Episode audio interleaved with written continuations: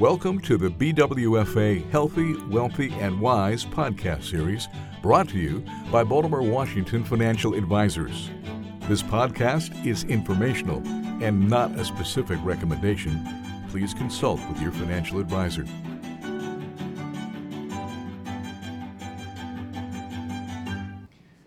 Thank you for listening. This is Sandy Hornor, Managing Director, Wealth Management at Baltimore Washington Financial Advisors. I'm coming to you today live with two of my colleagues from the Financial Planning Department. It's going to be a little bit complicated for all of us because they both are named Tyler. I have Tyler Kluge and Tyler Cunningham. So they're going to go by their initials, TK and TC just to make it easy on everyone. And today we're talking about a very important aspect of your overall financial planning strategy, and that is the emergency fund. And while an emergency fund is always an important part of a larger financial plan, it is especially important when you are experiencing down markets like we are in 2022. And so, one of the great benefits of having an emergency fund is that you are not compelled to sell stocks in a down market if you have some unknown expenses. And before I uh, start engaging my colleagues in a little bit of Q&A here, I do just want to make one other point about the emergency fund clear. That the emergency fund is for unknown large expenses. It's not for known large expenses.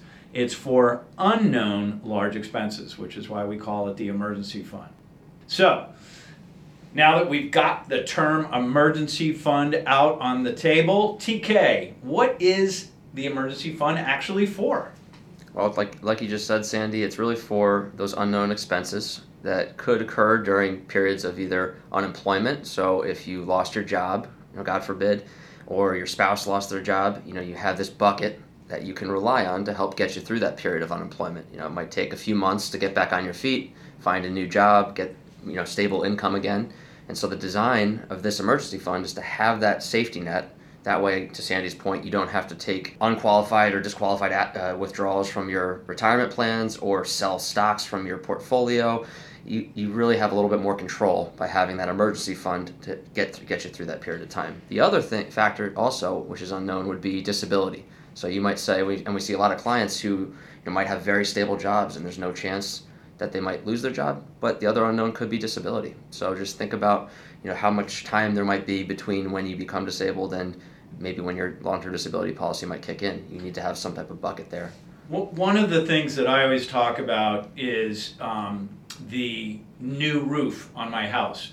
So if I know I need a new roof, that's a planned upcoming large expense. That might be something that I'm saving for, knowing that I have to put a new roof on. But when a uh, tree falls on my roof unexpectedly and puts a hole in my roof and I need to repair it, that's an emergency fund expense because I didn't know that that was going to be an issue. So, uh, Tyler Cunningham, TC, how much should we have in our emergency funds? Well, it really depends on your financial situation um, and also several different factors, such as the number of wage earners in your family, the stability of your income, uh, the security of your employment, um, or the elimination period on your disability insurance coverage. Um, but it could be typically we suggest somewhere between three to six months, depending on your situation. And possibly, depending on how some of those factors that you just described play out, it could be one to three years too, right? Could be, yeah. Okay. So, what about having too much cash in my emergency fund? TK, is that a problem? Of course, uh, because well, think about what's happening is if you're keeping too much cash over a long period of time in a low interest paying account, it's not keeping up with inflation. So I think banks today are maybe paying around 2% or so, but as we know right now, unfortunately, inflation has been about 8% year over year. So you're really losing purchasing power. And this is a perfect example of that. But if that compounds many, many years down the road, that's going to have a dramatic impact on you know your purchasing power of that cash and your overall portfolio. Whereas if you were prudent and could have been investing instead over a long time horizon, you should be able to outperform hopefully uh, inflation or at least at a minimum keep up with it. So you want to make sure you're reviewing. Again, you need to have that emergency fund uh, first and foremost in those working years, but you want to make sure you're not keeping too much cash uh, for that reason. So that peace of mind that my emergency fund provides me does come at a cost. It's not cost free, so to speak. That's right. But of course, the bank doesn't show you that cost. exactly. So, TC, where should I be putting my emergency fund?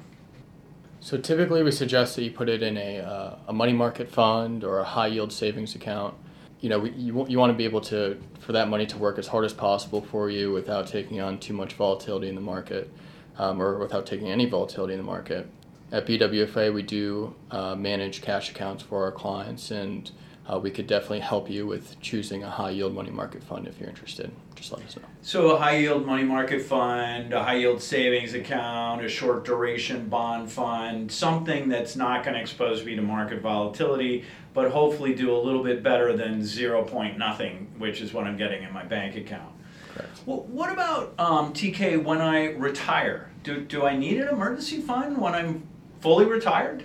Well, typically, uh, we, would suggest you don't have a need for a traditional emergency fund again because, like I mentioned earlier, we look at that specific bucket to get you through either unemployment or disability. But when you retire, there's obviously no job anymore. You've already built up your nest egg. You have your retirement income already set aside.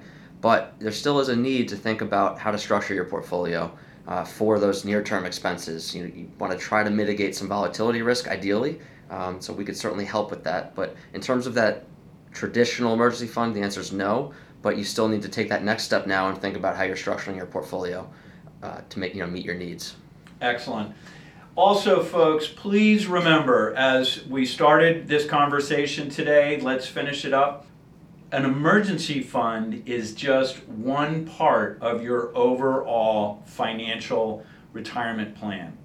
And one of the things that we really stress here at Baltimore Washington Financial Advisors is not to get lost in all of the individual details, but keep the big picture in mind at all times. So the emergency fund, while it plays a critical role, is just one part of the big picture.